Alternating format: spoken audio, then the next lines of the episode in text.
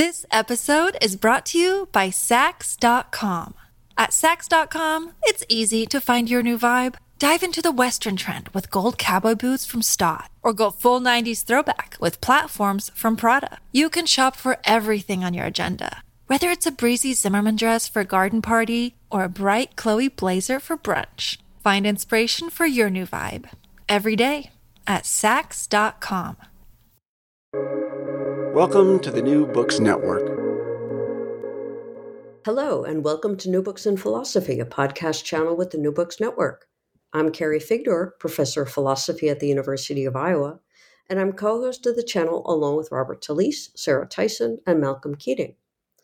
Together, we bring you conversations with philosophers about their new books in a wide range of areas of contemporary philosophical inquiry. Today's interview is with Timothy Cleveland, professor of philosophy at New Mexico State University. His new book, Beyond Words Philosophy, Fiction, and the Unsayable, is just out from Rowman and Littlefield. It seems undeniable that language has limits in what it can express. Among other philosophers, Wittgenstein famously drew a line of this sort in his Tractatus Logico Philosophicus. But what is the unsayable or inexpressible? What is interesting philosophically about the unsayable? And if something is unsayable, how can fictional works be related to, if not say something about it? In his new book, Cleveland argues that philosophical interest is not limited to the in principle unsayable, as many philosophers have claimed. There is great value in what may be unsayable at a given time due to epistemic limitations, for example. Moreover, words rendered in a certain way in fiction, such as in T.S. Eliot's The Waste Land, can acquaint us with or exhibit to us experiences that emerge from but are not semantically encoded in the sentences that the works contain. Let's turn to the interview. Hello, Timothy Cleveland. Welcome to New Books in Philosophy. Hi, Carrie. I'm um, happy to be here. Yeah, well, I'm looking forward to talking about your book, Beyond Words Philosophy, Fiction, and the Unsayable.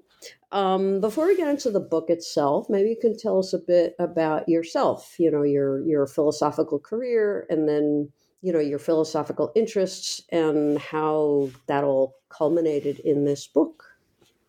Sure. Um, I grew up as a, a kid in West Texas in a evangelical Christian family and culture. And um, by the time I was probably in my uh, teens, I was starting to question that and be uncomfortable with it. And uh, so by the time I went to college, I took a couple of philosophy classes, and that sort of became my new faith. And the idea was, you know, for the first time, it you know, philosophy was presented to me as a way of critically reflecting on your beliefs and putting them to the scrutiny of reason and trying to find reasons that would justify the, the best reasons you could use to justify and support, you know, a worldview. And I had a sort of great faith in that. Um, that sort of replaced my old faith and um, this faith that reason could lend us knowledge and insight but also I went to school to be a writer and a poet. Um, and my first love was really literature, and it was that that took me to philosophy classes originally. But um, so I had these two loves, philosophy and literature, and I had to make a choice. And of course, I ended up choosing professionally to go into philosophy. But I've always felt like um, I wanted these two things to be one in my life and to come together. And I've always felt like they were of a piece in some sense. And that ultimately, I've thought about that my since I was an undergraduate at least. And finally, this book is uh, me putting together um, a, lot, a lot, a lot of thinking into a sort of simple short book about wh- how I think they go together. And uh, it's a um, it's unusual, I think, in a sense, because my my training and my interest uh, is goes in two very different directions, and one is, um, or they see seemingly two different directions. One is I studied philosophy of mind and philosophy of uh, language and logic and metaphysics, and I do work in sort of the intersection of those things where I'm concerned about how logic and language and questions about reality are connected. Um, and I teach fairly technical courses, but I also have this uh, love for uh, aesthetics and literature, and especially um, especially the written word literature. Um, uh, so I think this book puts all those things together uh, as best I can to try to articulate what I think, um, in my mind, uh, is the, is the connection. And so that's pretty much uh, my story and how it came to be. The story in a, in a nutshell. Yeah. So there's some personal passion in this for me, I think. Yeah, well, I, I mean, I think that definitely comes through, and and I think you've done a, a very admirable job of of blending the two. You know, bringing them both together so that they're they're in conversation with each other and, and informing each other. Um, so let's so the the um, you know, beyond words. I mean, it's about the unsayable and what fiction does to, in some sense, as you put it, you know, point to. You you can't express the inexpressible. Obviously, that's a contradiction, but um, but there is a way in which somehow fiction does manage to, you know, indicate or point to, you know, um, ostend to the the unsayable. So maybe we should start by saying what you mean by the unsayable or the inexpressible. Okay, so I mean, I think if you look up the term, sort of, if you Google it or whatever, um, you're going to get sort of what is the nowadays the common use thrown around, and the unsayable is used often as something that's morally horrible that it's beyond being able to talk about because it's so horrific and of course, I don't mean anything like that. I mean something more like in, uh, inspired by Wittgenstein uh, from the Tractatus that there's some limit to what language can do, inherent, he thought, at least in language. And it's this unaussprechlich, you know, thing, uh, to use his word, um, that um, we try to um, we can't we can't talk about. It's impossible to talk about. Um, but um, I just use the phrase beyond words because I I really got that phrase from Dante, who famously said when he was trying to uh, talk about his experience into paradise that passing beyond humanity may not be put forth in words, and that it's beyond words. And um, so um, that's it in a simple way. Um, I think um, the thought about literature is different from other arts. I mean, I, I think it's come a commonplace for people, uh, both, you know, intellectuals or uh, just anyone, to think that sometimes, let's say, a painting a visual art or a piece of music lends some experience to us or maybe even some insight, uh, allows us um, discernment into something that we can't really say. Uh, we can't capture the experience completely. We can talk about it a lot, but we can't capture it completely in words. I think that's pretty common uh, gut reaction that many people have to some pieces of of visual art and music but it's a it's different with words i want to say the same thing with words something similar happens in some cases um, with artistic expressions in words and that's a little more paradoxical because words convey meaning and so it seems as if how can words which you use to talk about things show us something that can't be said. And again, I like to use the Wittgenstein expression.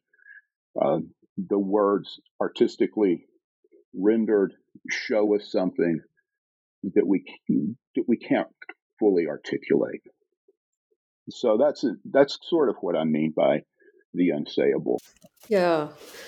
So, I mean, that raises kind of two questions, and let me, I'll just, one, you, you address somewhat later in the book, but um, it's the idea what you said before about, you know, it's just, it's impossible to say. Could you, could you say something about the, the impossibility? Is it, is it, uh, is it a, a sort of a, a permanent condition of you know cannot ever you know under any circumstance be said under any extension of language? Or just that you know we can't we're unable to say this with our linguistic resources um, but in principle there could be linguistic resources to do it so what mm-hmm. when you say impossible, which which of those which do you mean or what do you mean? Right. So I I, I did say that and um and I've thought quite a bit about it and I put quite a bit of thought into it in the book, I think. And um, what I want to say is most most I think that's the key question. And I think most philosophers who've thought about this historically and in contemporary times think that the impossible is a, a very strong sense of the impossible. That um, so a philosopher like Wittgenstein thought that there was something built into the very nature of language or structure of language that created a limit which language couldn't get past. And uh, somebody like um, um, F.H. Bradley also thought that there was something inscrutable that thought, and it, it thought, of course, articulated, was unable to capture. Um, um, I, so that it was ultimately impossible. Many discussions today, and what the way I try to put this is, in what sense is um, the unsayable, in principle, unsayable? Uh, philosophers, almost everyone you look up who talks about the ineffable or the unsayable says that the it's the in principle unsayable that's interesting and it's the only unsayable that's uninteresting. So i try to put a little pressure on that question um, and it's easy to distinguish a trivial census of the unsayable from um, important senses of the or super interesting senses of the unsayable, um, some some sense of the unsayable that might be, you know, raise interesting questions about our beliefs or the extent of what we can know, the extent of our knowledge. Um, so typically, people draw the distinction with paradigm cases, and I'm I'm comfortable with paradigm case, cases of really trivial ex- uh, cases of the unsayable versus um, ones that seem to be contenders for the in principle. But one of the things I want to suggest is that uh, when we put pressure on the distinction between the in principle and the say not in principle, um, unsayable, it's very hard to draw a fine line. And so I here, here's a way to think about it. We can think about real trivial senses of the unsayable, and where people are say physically constrained. If they if they have a gag or something, they can't say something. Well, I don't know that that's a very interesting sense of not being able to say something. Um, so, but that's the kind of radical paradigm extreme of unsayable that some people give. Another, but the more interesting case is uh, that people want to say that if something's only due to our epistemic limitations, that's not interesting. So if it's just because knowledge isn't developed enough to be able to say certain things, say we can say things now and articulate things now that couldn't be said in the 17th century. That's not an interesting sense philosophically for, for most people. It has to be because that's not in principle. That's sort of a contingent factor of our, you know, the growth of not, you know, history.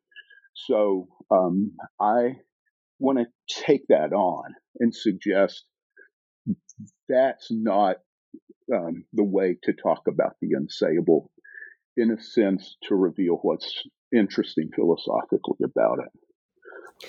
So why? Uh, I mean, this is you know, this is I thought you know, for me anyway, it was one of the more interesting, you know, most interesting aspects of your discussion is is the fact that you are putting pressure on this this sort of what is what is and isn't interesting to to philosophers um, is never, at least to my knowledge, very clearly defined. It seems to be like, well, if I don't find it interesting, then it's not interesting, which is not very illuminating. Um, so, how exactly do you you put pressure on that? I mean, you you you you defend the idea that that the not in principle, uh, unsayable, is in fact a really interesting thing it's certainly, at, least in some cases, very interesting. And some of those cases have to do with literary works.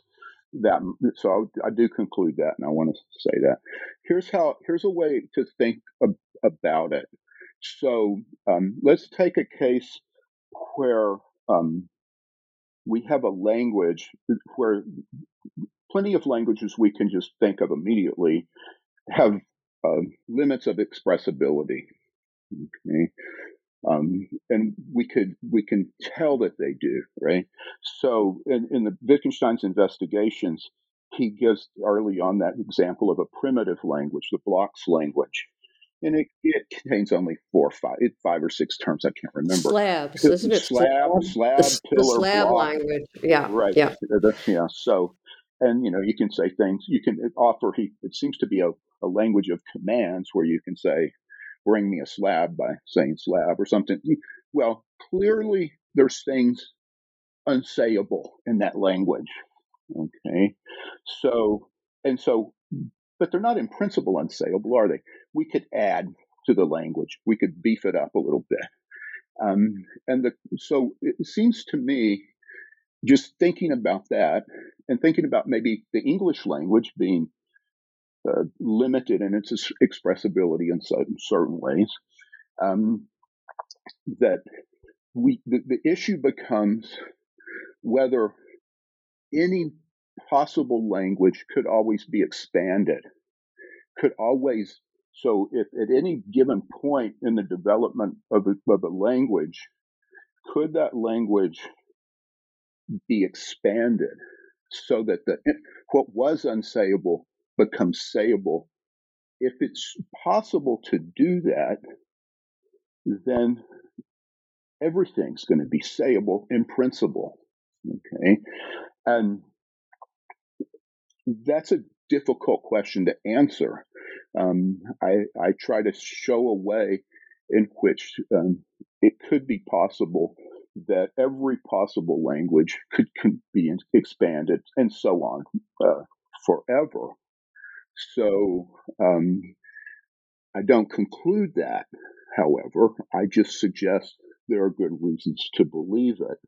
Um, I, I, also want to, you know, suggest that without some real, what I call transcendental arguments in the style of Kant that would show us that such things can't be done, that language has some kind of inherent limit, that we have reason to believe that, that it could always be expanded, so that everything becomes sayable in some sense.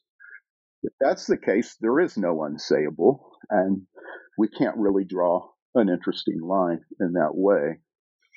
On the other hand, we might think that um, all of these, so that all of these limits are in some sense contingent in the development language or epistemic limits that we have. So if we think about a language not expanding, um, it the, main reason, say from the 17th, difference between the 17th century and now, are changes in science and all kinds of um, knowledge and conceptual things added to um, the language that, that enrich it. So obviously those are epistemic changes. and those, you know, for most people who talk about the unsayable, they don't think about that being um, interesting philosophically, these, these sort of epistemic limits. And so um, I, I want to argue that they are because either their language is infinitely expandable or it's not. We don't know which. But in either case, um, uh, there's going to be something um, interesting about the unsayable. And in case some of those cases, it'll be uh, epistemic. So at a given time, even if a language is in principle expressible, the language or all the languages in existence may have or will have something in, that's inexpressible in those languages that may be, you know, a hundred years later expressible. Well, is, is that's knowledge, enough to yeah. that's enough to make it interesting. So, so either there's a transcendental argument for limits, or there's limits at a time. And I, if art takes place at that time, maybe that's just when it can show us something that can't be said at that time. And if it does in a way that nothing else can do at that time, that's interesting because that has to do with the growth of knowledge. And philosophers are fundamentally interested in such questions as that. Okay, yeah, that's that's clear. Yeah. Do you, do you think so? Um, I mean, in the more in the stronger sense, um, you know, it, it seems like it depends on whether one thinks that knowledge is infinitely expandable, right? It could be. I don't. I. I and I don't see this. I don't think. Um, I know. I know people like Kant think that there's certain things that we cannot know, um, but there's another sense in which that even the knowledge constrained by the kind of limits Kant had in mind seems to be without limit. You know, there, what would it might contingently have limits, but it won't. We won't know what they are at any given time. So, like right now, suppose we've reached our limit now, epistemically, or we're on the verge of it. We don't know that now, and so the fact that we don't know it makes us continue to push that that boundary epistemically.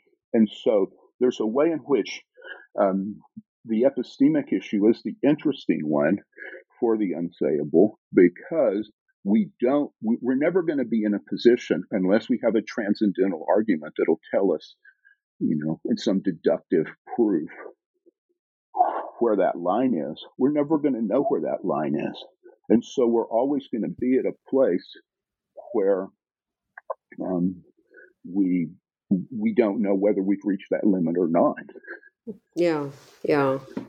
So you you start the book. I mean, this kind of goes to what in um, what we what fiction um, or art, as you as you just mentioned, um, can can show us that isn't sayable. Um, so you start with uh, looking at you know Plato's famous discussion of you know banning the poets from the Republic, uh, and um, uh, and you argue that, um, well, if in fact the poets were banished, um, which you don't think can actually happen, uh, which is itself a, an interesting thing to talk about. Um, but that if they were, that we would we would lose something really important. Um, so could you could you take us through that um, that discussion of of Plato and the poets? Sure, sure. Um, I, I, you know, going back to the way I started with my beginning um, about, I always felt like there was a, a philosophy and literature, at least some literature, were of a piece. Um, that was always something I learned early on was that tension, because Plato banished the poets, and after Plato, there's always there's always been this uh, kind of tension between the cre- creative written arts and philosophy. And so Plato banished them. And uh, what would be lost if that happened? Um, I think it is an interesting question why it wouldn't happen. And of course, we can think of all kinds of things that would be lost. I think there's intrinsic value in those great works, and that would be lost. I think um, um, avenue, avenues of creativity would be suppressed and lost. But what I really think would be lost is something to philosophy. And it's in, important to me that it's the philosophical endeavor and the philosophical goals that I think Plato had in mind and bequeathed to us, um, all subsequent philosophy. And it was Plato's idea that, as I mentioned, that I learned early on, totally independent of Plato, but that philosophy involves the critical examination and scrutiny of our beliefs and the defense and justification of our beliefs with reason. And that the, that developed what he called the dialectic method. And the goal of that method was knowledge. And it was a new way he conceived to give us knowledge. Um, and we, the goal of that knowledge was knowledge of ourselves, knowledge of the good life, knowledge of the world around us, and knowledge of society with the goal to have the good life for each and the good life for all or the best life for all. And, and I feel like banishing creative fictional work from philosophy in some sense will make those uh, make us fall short of the uh, uh, fall short of those goals. So it's set up in such a way Plato's endeavor and the goals he's given us as philosophers can't be met if we do banish literature, especially fictional literature, from philosophy. So what what does fiction do? I mean that that is I um I mean explain so yeah so you, you don't so fiction provides something it does fiction does we do philosophy in some sense when we write fiction or read fiction um, or engage with fiction. Right and so yeah. right. And so what what is that? What is what is that that we get from fiction that is that is philosoph that is philosophy? I think there's many things that we get and many philosophers are willing to admit we get from fiction that would fit into plato's the paradigm i just mentioned.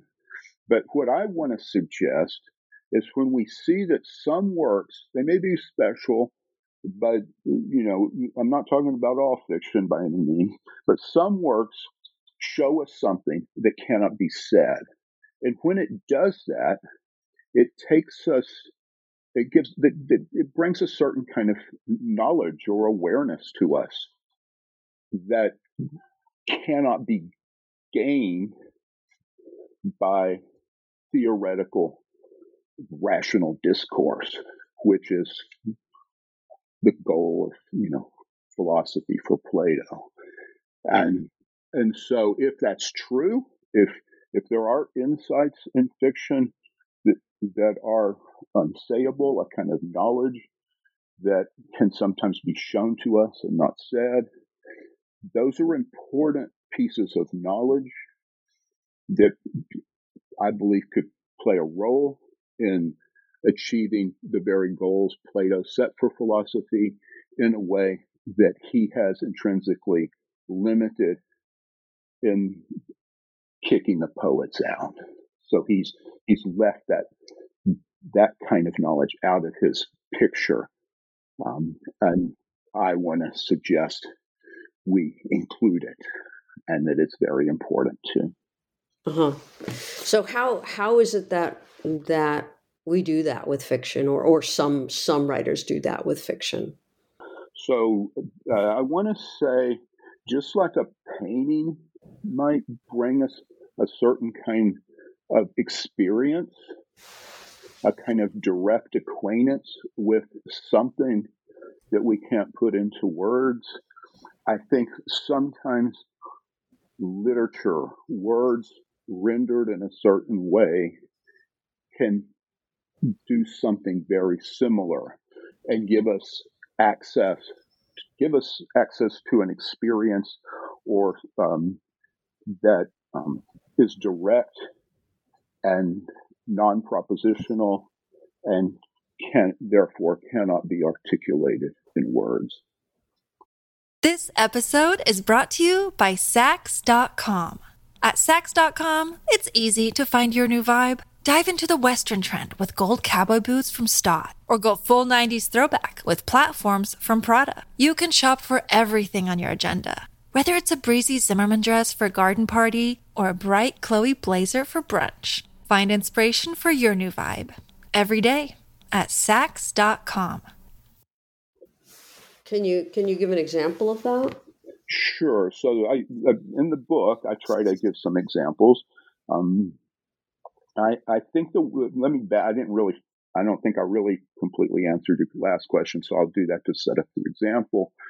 Is the way a lot of times the way a, a, painting or a piece of music, especially you know music without words, um, can do such a thing or make people feel such a thing, is that it's because of the way something to do with the structure of the painting or the instructional comp- composition of the musical piece.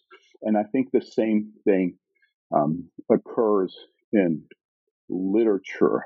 Sometimes works, because of the way they're structured, their formal characteristics, can bring about, and I, I I think I mean that fairly loosely, uh, what formal means fairly loosely. I'm not sure I can define it, but um, I want to say that because of that structure, the way the words are put together as a whole, they create this uh, sort of picture that uh, shows us something that can't be said. Um, the it's it's a way um, um, the um, the writer Clive Bell in his book Art tried to define all sort of necessary and sufficient conditions for all what made art and painting, and he called it significant form. And I don't believe that's a necessary and sufficient or either necessary or sufficient condition for art, but I think that's really suggestive. And in these cases, I think there's something like um, that going on in literature. So my examples are examples where formal characteristics, I think, come together to convey um, something. You know, we, we can we can talk a lot about that and how they they're put together, and but we can't say what they do. And in my example, um, in my one of my big influences was T.S. Eliot and T.S. Eliot's Waste Land. Um, and I try to um, indicate ways that um, that his work creates a complex emotion that it's captured in some sense he's capturing for the first time that when we read the poem we we can recognize and and it's not really articulable. And it's a sort of modern feeling that maybe was coming about about the time Eliot wrote the poem and that he was a great artist. He was able to capture in the poem. I'm not saying that's all the poem does. It does a lot of stuff, but it does that. And that because of its formal characteristics. Hmm. So, I mean, so are the um the experiences? I mean, you you talk a lot about acquaintance, you know, direct acquaintance uh, with certain experiences, and that some works, I mean, as you mentioned, art or music, paradigmatically, you know, incite in us certain experiences, and, and we, we're experiencing them. Um, and presumably there's some some sense in which if we didn't listen to the music or uh, or or look at the artwork, we wouldn't we wouldn't have that experience. Um, and so you're saying basically we some writers can do with words the same sort of thing. Um, is are the experiences that you get from like the Waste Land, for example? Uh, are these different sorts of experiences specific to fiction than the experiences that might be that we might have in response to music or to painting or or in other words do the types of do the types of experiences kind of map onto the types of arts or or do the or or not that's a good question. I, I, I, don't know that I've thought through that completely, but my my my reaction is to say they don't differ. Um, the, these experiences might be conveyed in a number of ways, and sometimes great art in a you know in a certain way can show us those experiences effectively. Um, and, and so in some sense maybe one can do it better than the other or just happen to do it better than the other in a case but i don't i wouldn't think that they differ in type across the the different kinds of art but but i haven't thought that through so i don't i don't know you know? Mm. yeah because i'm i'm just wondering uh how idiosyncratic this knowledge is basically. Um, yeah. Yeah. Yeah. I mean, that's, I think that's a really good question. And like I said, I, I haven't thought it through, but I wouldn't see why it should be. I don't, off the top of my head, don't see why it should be idiosyncratic to literature or music. It seems to me, um, in fact, you know, you might find some great composer at the time of the Waste Land doing something similar to Eliot in the sense of we we read Eliot's poem or hear it read, and then we hear a, a piece of music and say, "Wow, I get the same feeling," or they're capturing the same thing. Mm-hmm. So, um, okay, but, but I yeah. haven't. Yeah, I mean, I, I just no, don't see fine. why that wouldn't be the case. Yeah.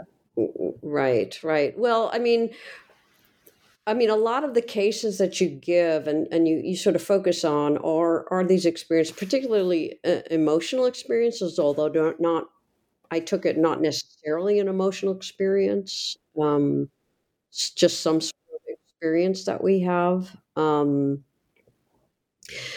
uh, and I'll just, I'll just uh, it just um, it, you know it just sort of struck me that you know different people will experience different things you know when faced with the same you know sort of work of art.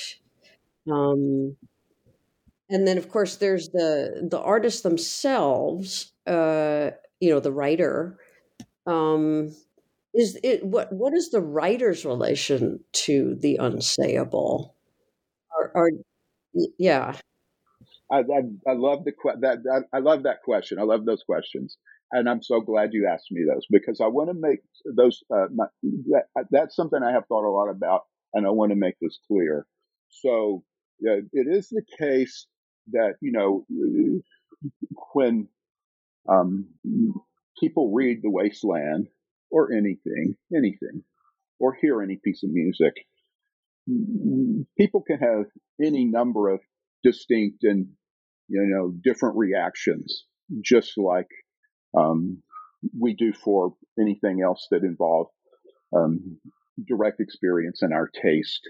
So, um, somebody commented on one of my papers one time about the Waste Land and had never read the Waste Land, and so read it and said, "I don't know," you know, and I didn't get that from it or whatever, you know. And uh-huh. yeah, sure, yeah. sure, sure. I mean, that's that's going to happen. And and if you read The Waste Land and it strikes you very differently, that's fine. What I'm, but I am trying to. Same with a painting, right? You go into and take a bunch of people into a museum, look at you know a certain painting, certain or certain paintings.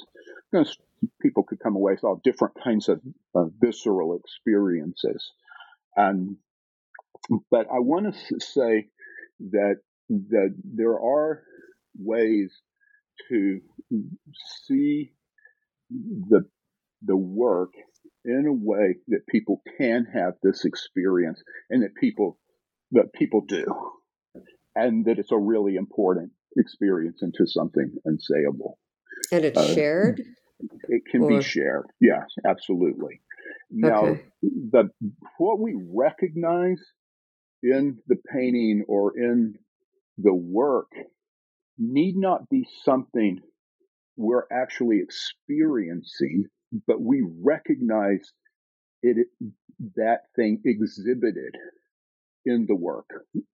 Maybe we've experienced it before. Maybe we've only vaguely experienced it, never really realized it, and say, I know that feeling. So it's not that the, the, the goal of the painting is to not to make us feel necessarily, but that the painting exhibits that feeling or the work exhibits it. So it's on display to be had, even if different people have different, they don't have it when they see the painting. And there's something about being able to recognize that in the painting that's valuable and is actually knowledge in a certain sense, in this sense by acquaintance. If we go back to the, the poet Eliot himself, was very influenced by Eliot, as I said. And one of the things famously Eliot says about writing poetry or about poem, that the poet should never put his own or her own feelings into the work. It's not about showing your emotions.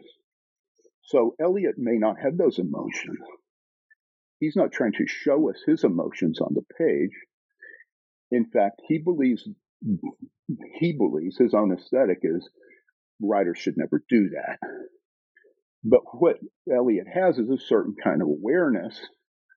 and he knows how to render that. So it could it could be somebody else's feeling, for example, and it's rendered in the work in such a way that the work exhibits it.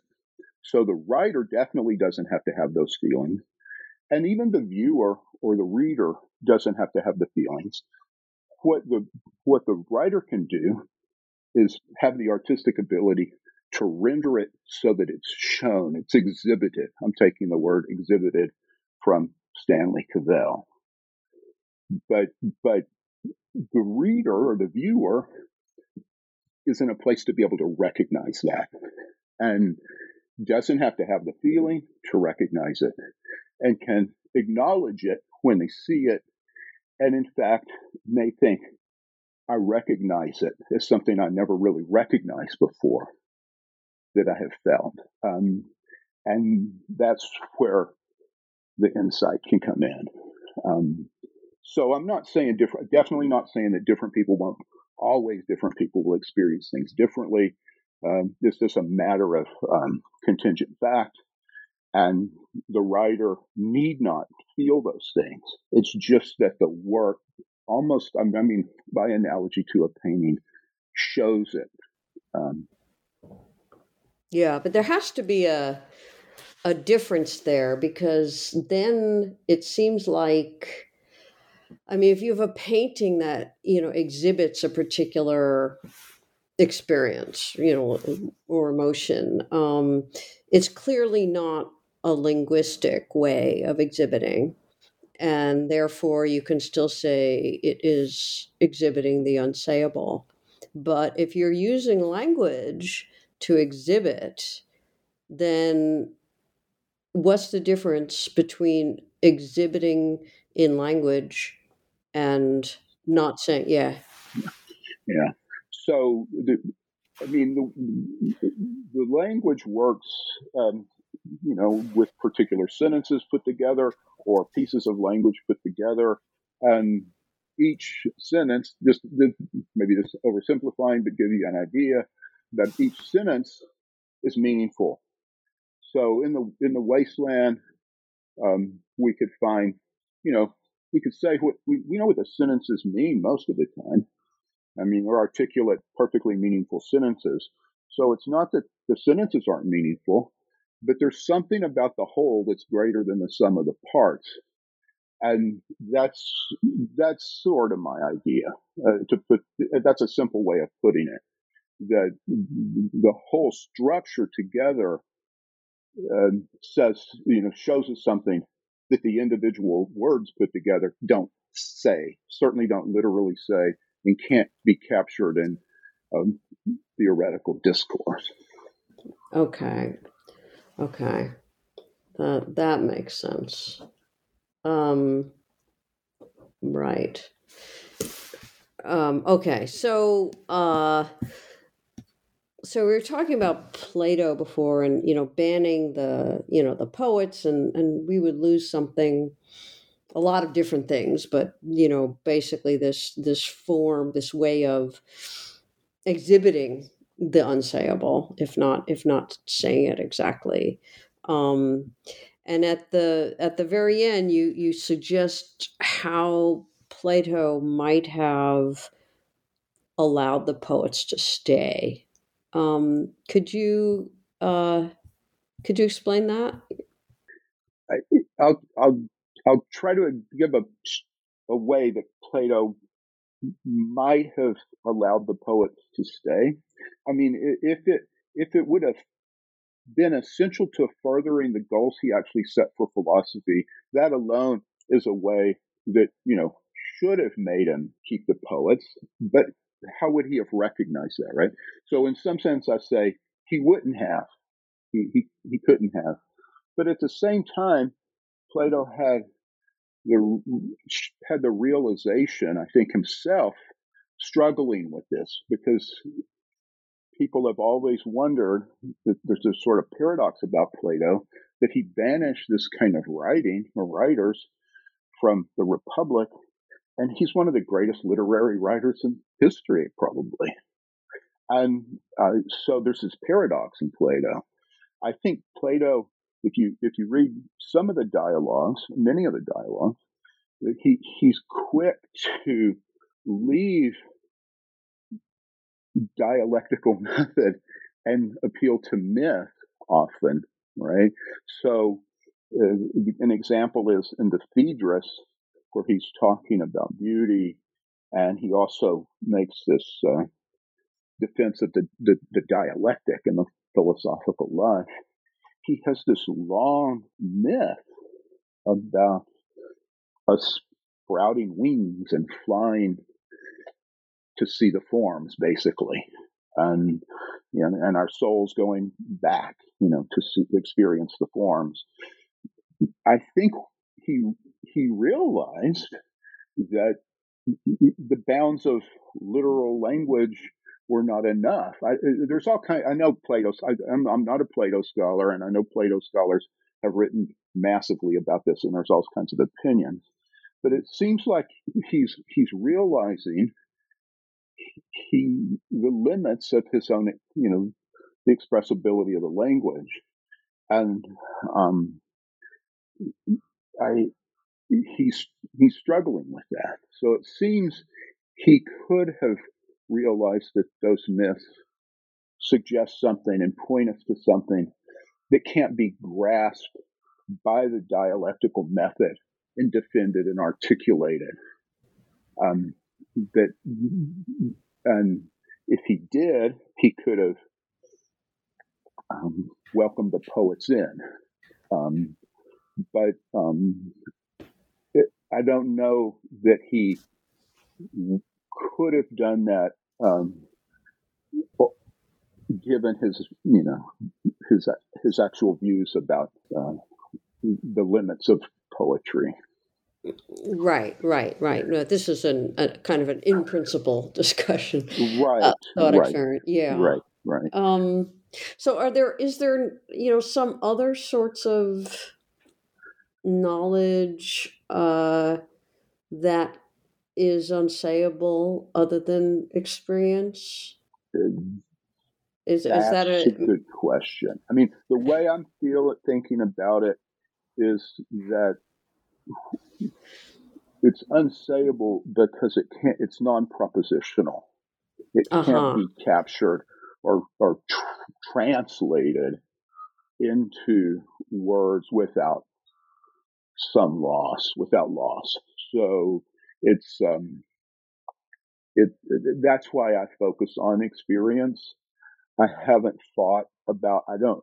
I I don't think um, or recognize another kind of unsayable knowledge. It, it, the analog to the kind of experience I'm thinking of is what people have traditionally thought of as rel religious or spiritual revelation, or often what people call intuition. There's a kind of direct intuition that we have, um, and that that's the way I'm thinking about it. If there are other kinds, um, I would be interested to uh, hear about them or think about them for sure. okay? Yeah, yeah. Um, okay, well, um, I think I've sort of covered a lot of, you know, a lot of the book. Um, uh, was there any part of it that you wanted to add at this point to to guide readers and to um, into your main themes? No, I think that I mean that really covers the essence of it for sure, and I'm, I'm it was a wonderful discussion. I'm happy to have talked about it. Yeah. Um, what are what are you are you working on something similar now, or have you are you doing something else entirely? What's your what's on your research agenda for the moment? Okay, so uh, right uh, immediately I'm working, uh, continue to work on things that come out of this. Um, um, Uh-huh. In particular, I'm thinking right now about the distinction between um, fiction and nonfiction Uh huh. and how to draw That's- that boundary. Um, yeah. Very um, difficult. yeah. Right, right. Or the li- you know the fictional and the non-fictional in creative in creative work. Um, but I, but I also have in the last few years have spent quite a bit of time thinking about modal metaphysics and um, especially the work of Timothy Williamson, um, modal logic as metaphysics, and I have work that I've done on that. And those kind of, um, I, I do both of those sort of in tandem with each other. I think about both, and I talk about, I teach both, and I talk about both. Um, and also, I um, what I'm aspiring to is to write fiction and poetry. Continue to do that, and so um, I try to. I, uh, I've got my, my many interests, and I try to keep them. I try to keep them going. Uh huh. Well, this, I mean, this work certainly brought together a lot of those, a, a lot of those interests. Um, you know, the the philosophy and the fiction, obviously, but also the the modal metaphysics as well. Um, so um, I appreciate your your talking with us today at, at New Books, and and I wish you luck with with the projects, including the fiction that you're that you're working on right now. Well, thank you so much. It was wonderful to talk to you. I'm honored that you chose to talk to me, and it was. I'm very happy to talk to you. Thank you so much. Thank you. Okay, bye bye. Bye bye. You've been listening to an interview with Timothy Cleveland, professor of philosophy at New Mexico State University. We've been talking about his new book, Beyond Words Philosophy, Fiction, and the Unsayable, which is just out from Rowman and Littlefield. I'm Carrie Figdor. This is New Books in Philosophy. I hope you enjoyed the podcast, and thank you for listening.